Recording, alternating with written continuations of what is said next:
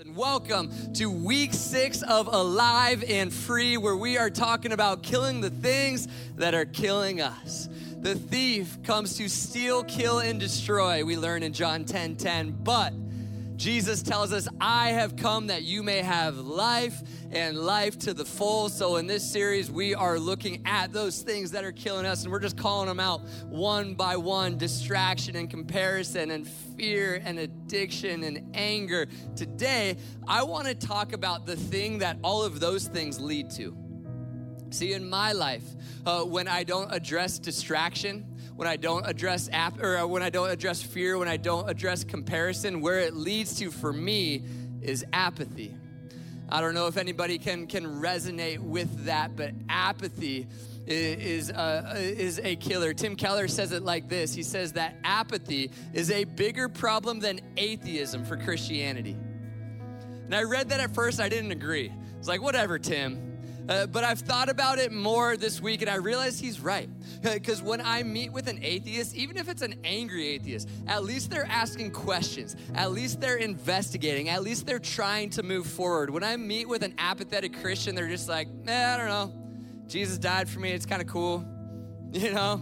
Like, I don't really know. I don't have any any any passion. I don't have any direction in life. It's like I'd rather meet with an angry atheist than an apathetic Christian. And so I want to talk about apathy today because it's a topic that I am well acquainted with been a big part of my story. There's a line that I've learned to preach to myself that I want to give you today. It's going to be the title of my talk.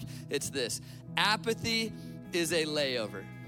I'll explain what I mean by that, but I think if we can start preaching to ourselves this week that apathy is just a layover, it's going to help us move from a layover to our final destination, which is living alive and free. So, Father, would you help us today? In Jesus' name we pray. And everybody said, Amen. You guys can take a seat.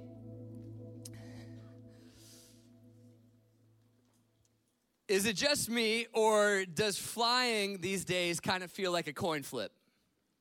You know what I mean? Like, I'll be driving to the airport excited for my trip, but in the back of my mind thinking, like, well, we'll see.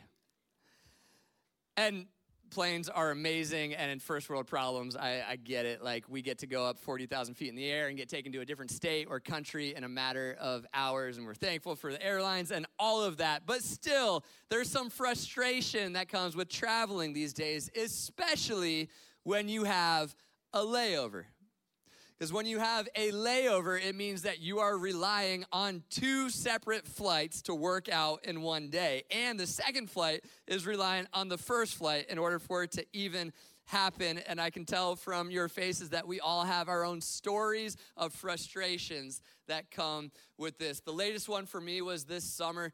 I, I went to Hawaii for a week and my bags were packed and work was, was all done and everything. I just had to get to Hawaii where one of my best friends lives and, and has an extra room for me. The problem is, my first flight to San Francisco got delayed for two hours, which was problematic because my layover was only an hour long which means by the time I get to San Francisco, my connecting flight to Hawaii was going to be long gone. So I did what we all do. I stood in that line. And by the way, when you stand in that line, be nice. Like stand up for yourself, of course, but also be like the person behind the desk, it wasn't their fault. They, they weren't, they're like, I'm gonna make sure Ryan's first flight is delayed so he misses his second one, right? Be, be kind in that moment. But I get up to the front of the line and the guy says, Okay, here's what we suggest you do you go ahead and get on your first flight to San Francisco. Then, once you get there, we'll get you on the next flight to Hawaii. And I say, Great, when will that next flight be? This was Wednesday afternoon. He said, Saturday evening. I said, Did you say like four days from now, Saturday evening? He's like, Yeah, so you'll have to get yourself a hotel. Don't worry, it's a super cheap city. You know, you'll, you'll be fine. I go, no, we're not doing that. Like, I'm not gonna spend half of my vacation on a layover. Why? Because the layover is not your final destination. Now, why do I tell you that story? Well, it's because apathy is a layover. What I mean by that is it's a coping mechanism that God has given us when we go through something painful something crazy that we're not ready to face. God's given us the ability to take a, take a moment, to take a step back and to gather our thoughts, to get ready to go through whatever it is we're going through. It's a layover. The problem is, I worry that in the church, too often we change that layover into our final destination. In other words, we, we start in apathy and then we unpack our bags in apathy. We settle for San Francisco when God created us for Hawaii. Am I preaching to anyone? No shot at San Francisco. I just, I don't have a friend with an extra room where I can stay in San Francisco. And so, so I didn't want to spend half of my vacation there. And I don't want us as a church to hang out in apathy when God wants us to live alive and free. Now, this has been my story in multiple seasons of my life. Um, when I, I started following Jesus my freshman year of, of college, man, it was, I fell in love with all of it. I fell in love with the Bible and I was studying it every single day and I fell in love with Jesus. And I was telling anybody who would listen uh, about Jesus. I would spend my summers in Costa Rica leading mission trips. Then I, I, became an intern at our college ministry and started preaching and started all of these different ministries. And, and then after we graduated from college, Doug and Ethan and I traveled for a year.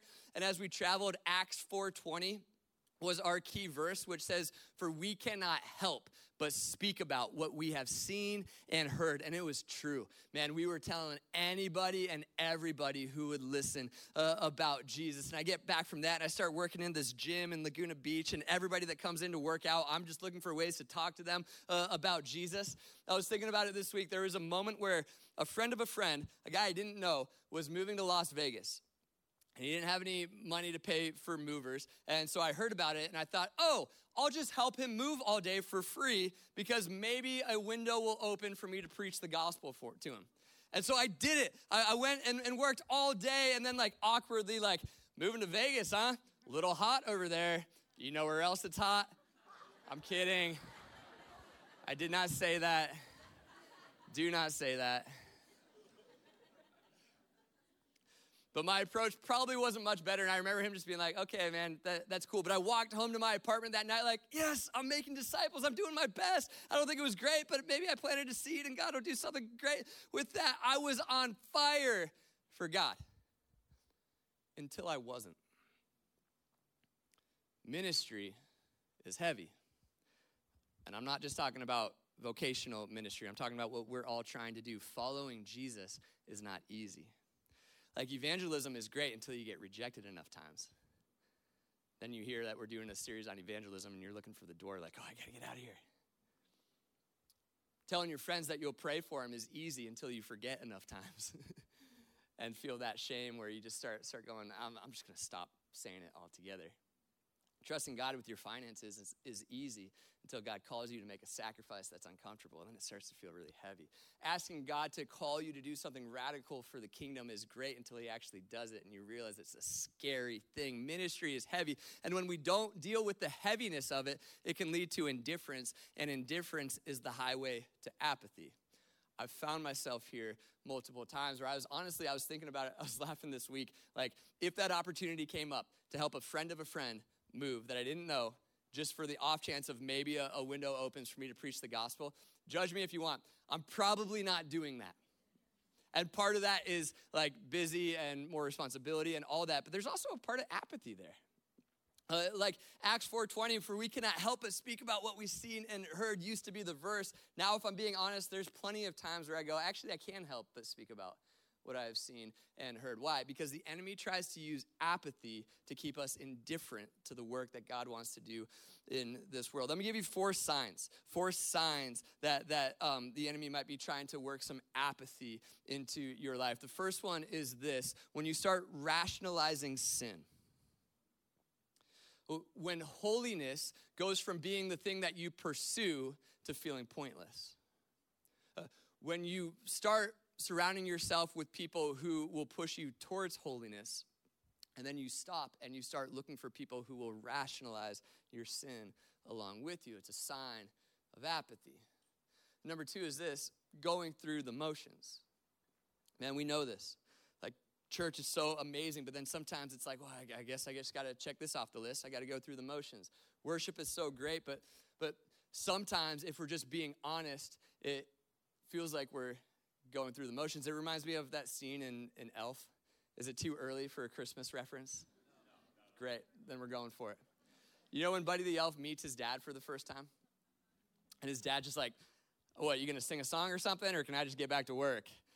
And so Buddy's like, I'm here, I'm with my dad, and he wants me to sing him a song.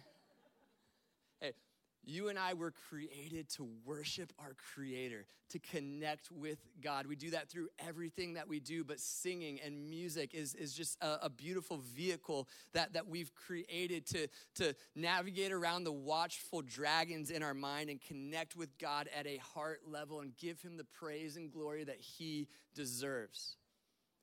And sometimes it feels like, I'm here, I'm with my dad and he wants me to sing him a song.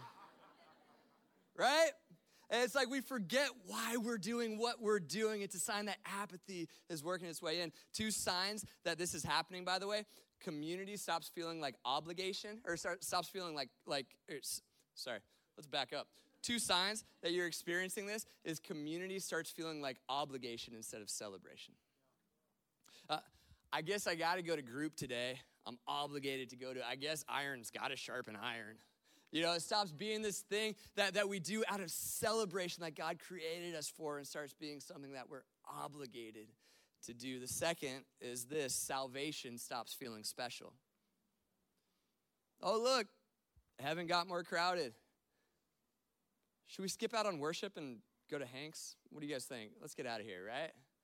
Uh, oh, cool. More people are getting baptized. That's that's that's special.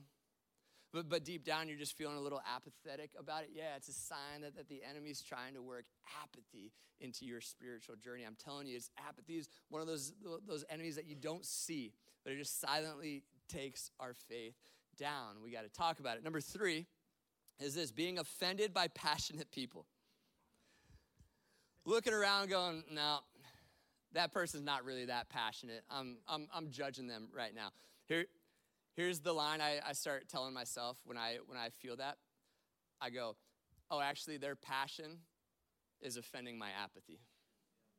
In other words, their passion is pointing out to me that I'm feeling apathetic and that I need to address it. And then finally, number four is this searching for problems more than solutions. When you're feeling apathetic, you have a vested interest in finding all the problems, because as long as you can critique enough, then you don't have to be a part of the solution it allows you to remain apathetic. By the way, that's also why, as soon as you start trying to help be a part of the solution, you will begin being blamed for all the problems. It's because there is always going to be apathy and apathetic people who are more than happy to critique you, right? It's a sign that apathy has worked its way in. And I'm not throwing any stones today because I have experienced all four of those signs multiple times at, at different points in my life. My question is, is very simply, what do we do with it? And for that, I want to go to Romans chapter 12. If you have your Bibles, Romans chapter 12. Romans is a, a beautiful uh, letter that Paul wrote to a bunch of Christians in Rome that he had not yet met, which is why it's a lot longer than all the other letters. Um, like the church in Philippi, he could address a lot of it in person and then is just writing to them, like, remember what I said, be joyful in, in Romans, he has to lay out the entire gospel. And so Romans 1 through 11 is really him saying things like, hey, so we have all sinned and fallen short of the glory of God. Let's start with the basics, right? That's why Romans 7, he says things like, I don't know why I keep doing the things that I don't want to do. And then he works it in, into uh, reminding us that Jesus, he preaches the gospel and reminds us that Jesus has forgiven us for all those sins, which is why Romans 8 1, there is no condemnation for those who are in Christ Jesus. It's this beautiful gift of a letter. But Romans 12, verse 1, starts with the word therefore. And anytime you see the word therefore, you ask, what's the therefore, therefore?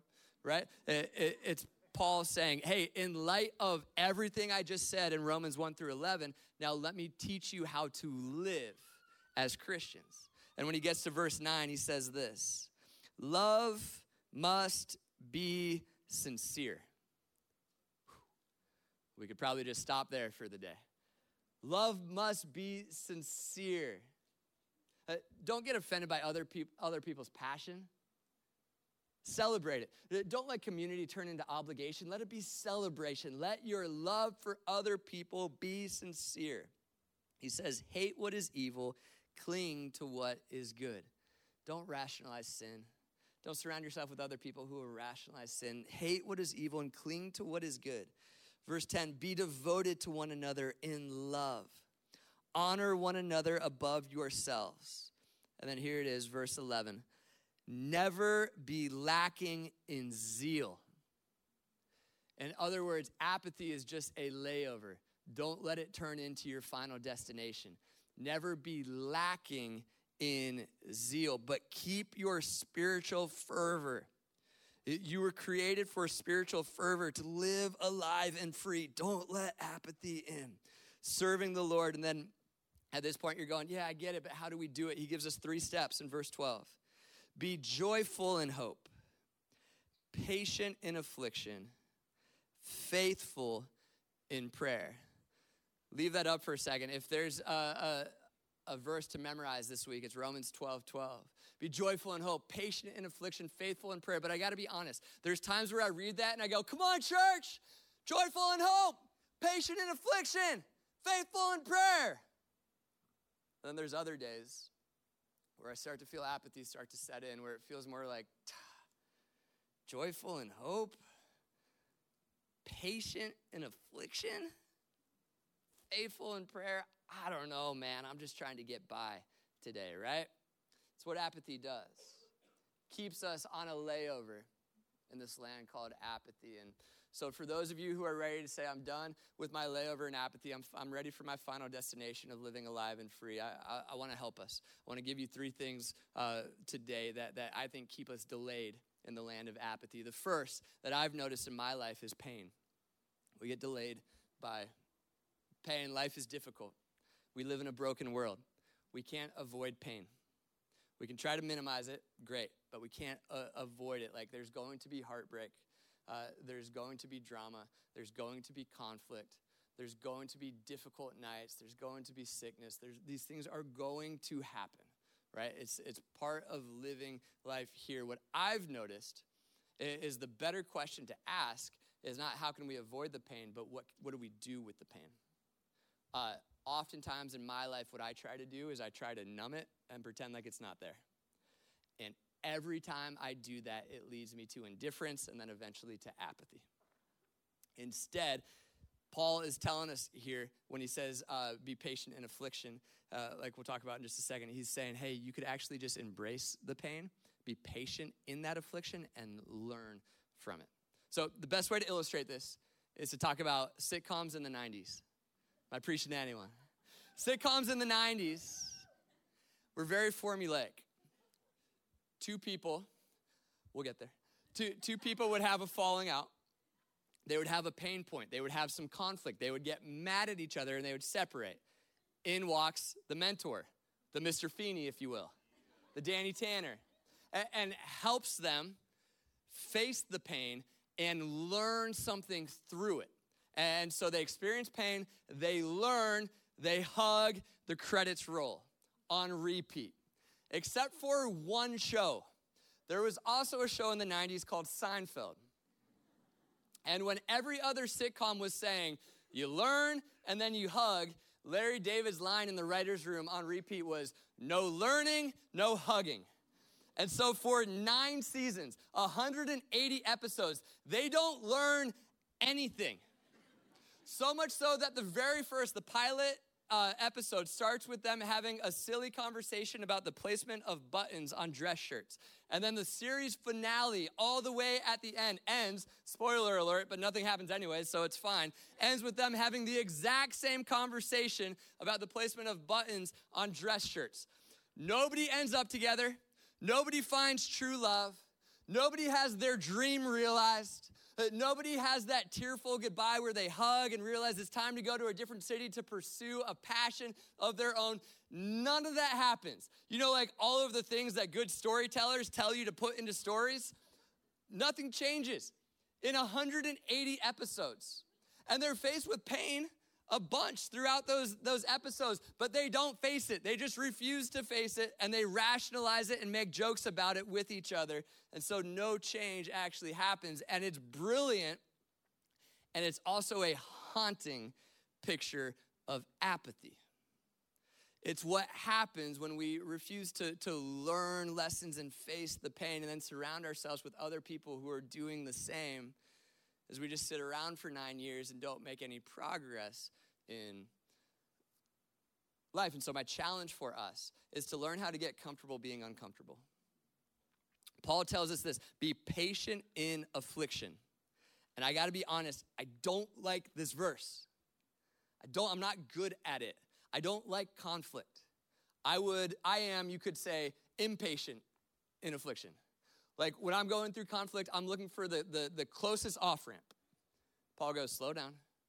Learn how to be patient in this pain because I'm teaching you something. James, Jesus' own brother, says it like this James chapter 1 and verse 2 Consider it pure joy, my brothers and sisters, whenever you face trials of many kinds. What? Pure joy?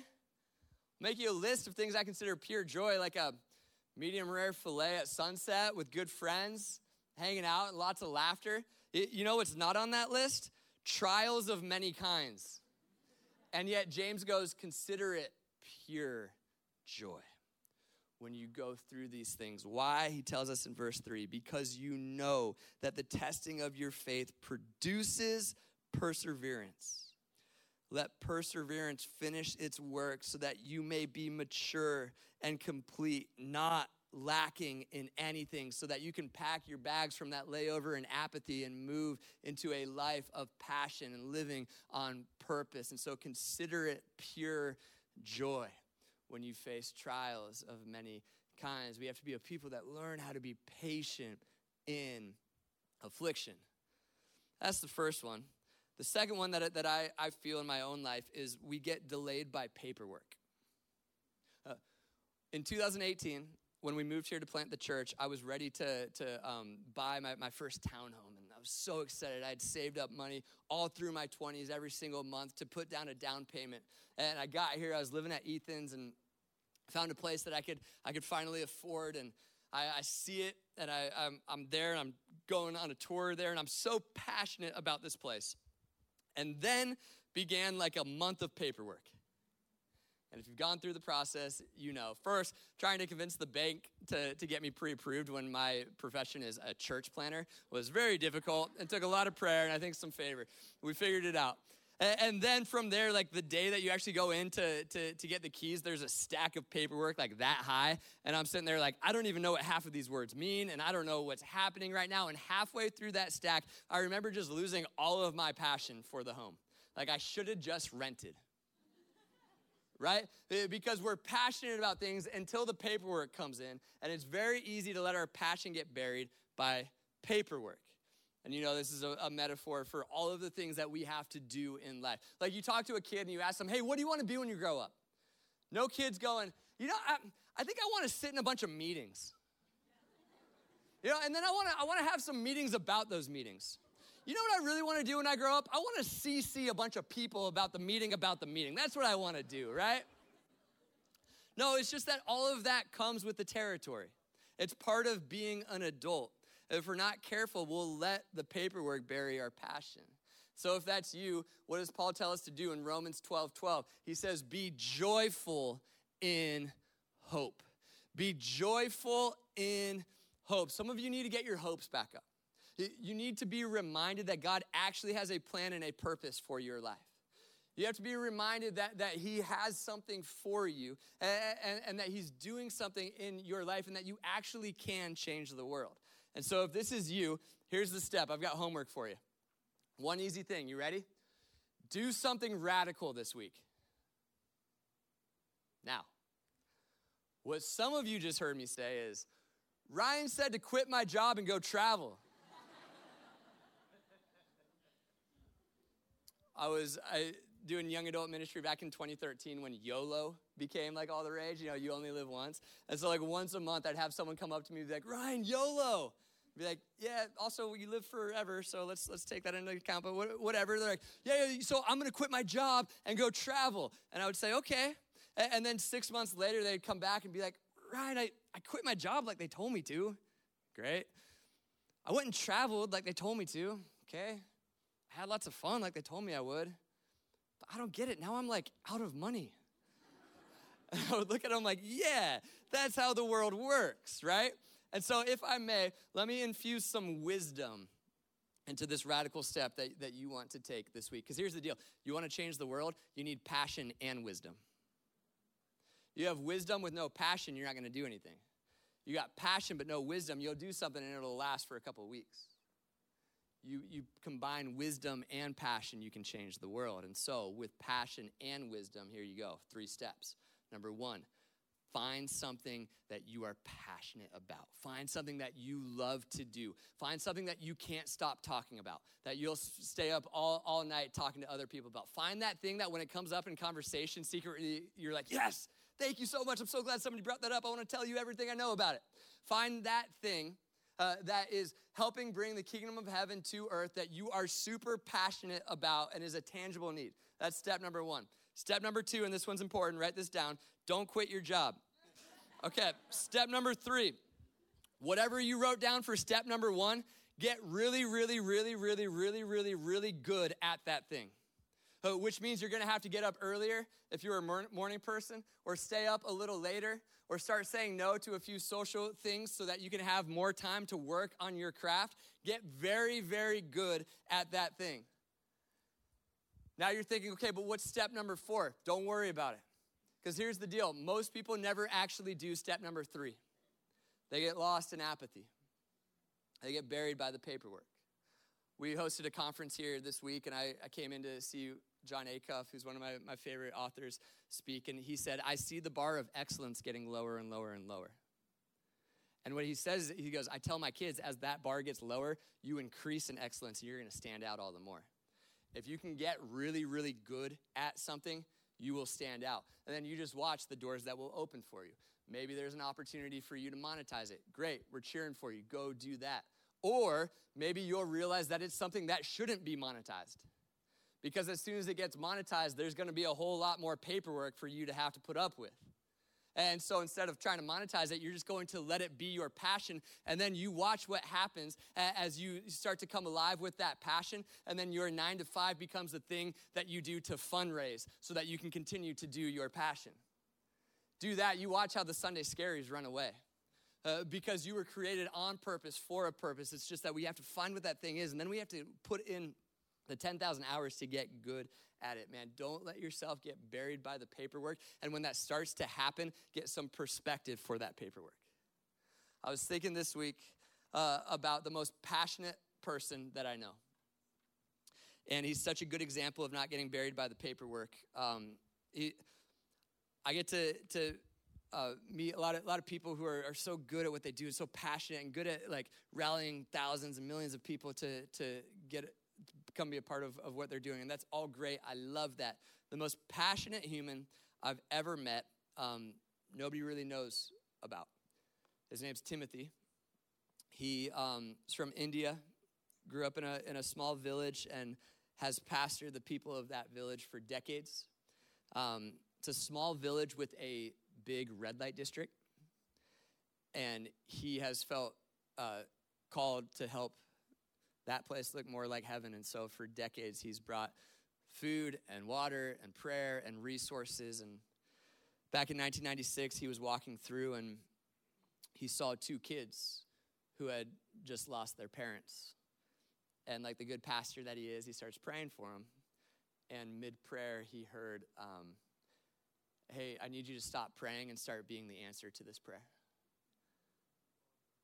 and he realizes, hey, I can't leave these kids here. So he goes and he talks to his wife, and she's like, well, what do you mean?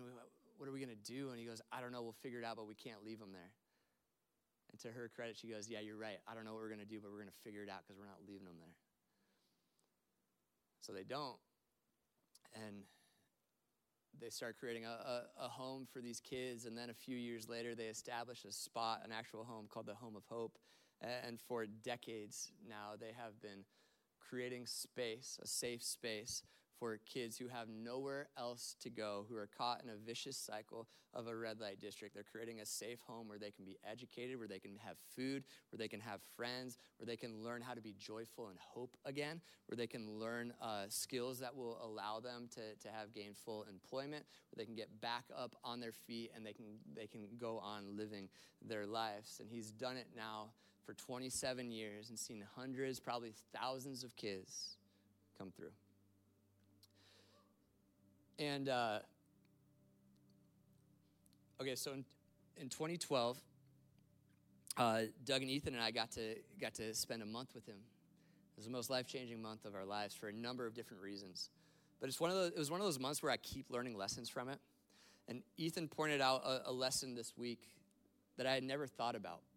And that is by the time our day ended, because we would spend like the mornings walking around the red light district and praying with people and then in the, the afternoons we'd be at the home of hope just just playing games and, and loving and celebrating and singing songs with the kids and it was amazing. By the end after dinner like we were just done. We were ready to, to zone out for an hour and then wake up the next morning and start all over again. But when our day was ending his was just beginning.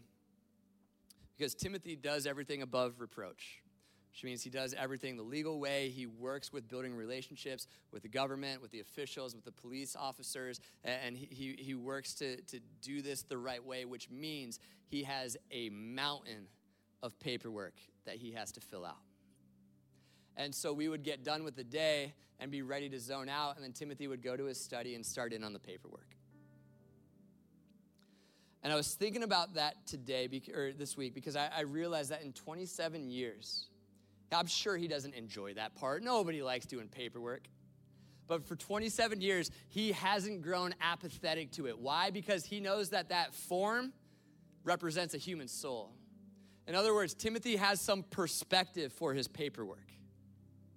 And so here he is teaching me another lesson all over again. That when you start to feel your passion buried by paperwork, you got to get some perspective for that paperwork. I'm sitting in a coffee shop this week looking at this sermon, thinking about everything we have to do for, for the church this fall and starting to feel overwhelmed and trying to feel like starting to feel it once again like i'm not qualified to do this. I'm not ready for this. I don't i don't know what to do. I don't even know what to preach this weekend. What is happening? And i get a text message from ethan. He texts doug and i and he goes hey by the way just so you know as a church we just sent 15000 more dollars over to timothy in india. Yeah Hey, I hope you feel ownership when you when you hear that because that's what you're doing. Thank you for being a generous church. And I realized I'm sitting in that coffee shop and I like stand to my feet. Everybody around me was like, "What's going on with with this guy?" And I, I'm going, "That's why we're doing this. Like that's why I'm going to write this sermon." That's why I'm going to, to preach as best as I can this weekend. That's why we're going to baptize people in a few weeks. That's why we're going to continue to love our city and love our world. Why? Because here's the deal there's a whole bunch of kids right now at the Home of Hope in India. And parents, you know this, kids get hungry a lot. And for as long as God allows us to do what we do, we're going to do our best to make sure that they always have food to eat. That Timothy is always supported to keep walking in his passion. You want to talk about giving some purpose to your paperwork? Hey, just know you're being a part, you are a part of a generous church that is changing the world. We are changing the world together, and we are just getting started. You see how that just just just convinces you to pack your bags from that land of apathy and, and head over to the, the land of living alive and free to live on purpose for a purpose, man. That's that's what I want you to feel today. That's what I want you to know today. When you start getting buried by the paperwork, give yourself a little perspective. Remind yourself about your why and keep going. And the last thing I'll say is this, and I'll end here.